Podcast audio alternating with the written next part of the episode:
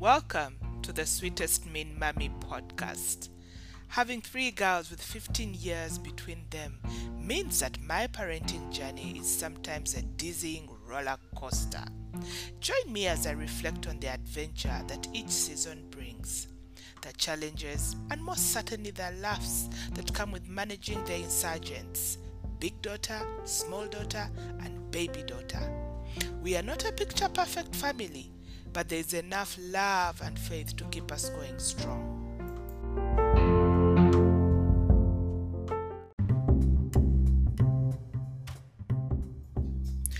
I was searching for mangoes all over the neighborhood kiosks the other day, and when I finally found them, the box was full of almost rotten fruit. The dismay must have shown on my face, because as I urged the lady selling fruits to find at least a few good ones, she quickly upended the crate. Hmm. I know that when you're pregnant, one can easily lose the baby over such a thing. Let me find you some, madame, she said, and proceeded to hand me at least five mangoes at a hugely discounted rate. I drew my breath in, ready to defend myself against a pregnancy accusation. But just in time, I shut my mouth and walked off with my cheap mangoes. After all, this was not the first time this assumption was being made. Just a month ago, someone I had not seen in over 10 years met me at a restaurant and congratulated me on being pregnant. The men hanging around the taxi stages have returned to leering at me and remarking on the hard work of creating the baby I am carrying. A cousin at a recent family get together couldn't stop herself. Again! She exclaimed, looking worried. My last pregnancy was the bed rest type.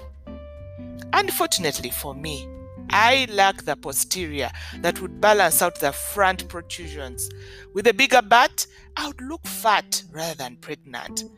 But being thought pregnant may be easier to bear than the endless pointed references to how much porridge I'm taking for breastfeeding. None. How much I eat, not badly at all. And how much money I must be rolling in. Ha ha ha. So, it is time to take drastic action. Despite the welcome discounts and consideration of my cravings. I know it's time to kick the weight off, but I am determined to do it the most sustainable way. Deal with the stress that feeds it. It will take some time for this pregnancy to wear off.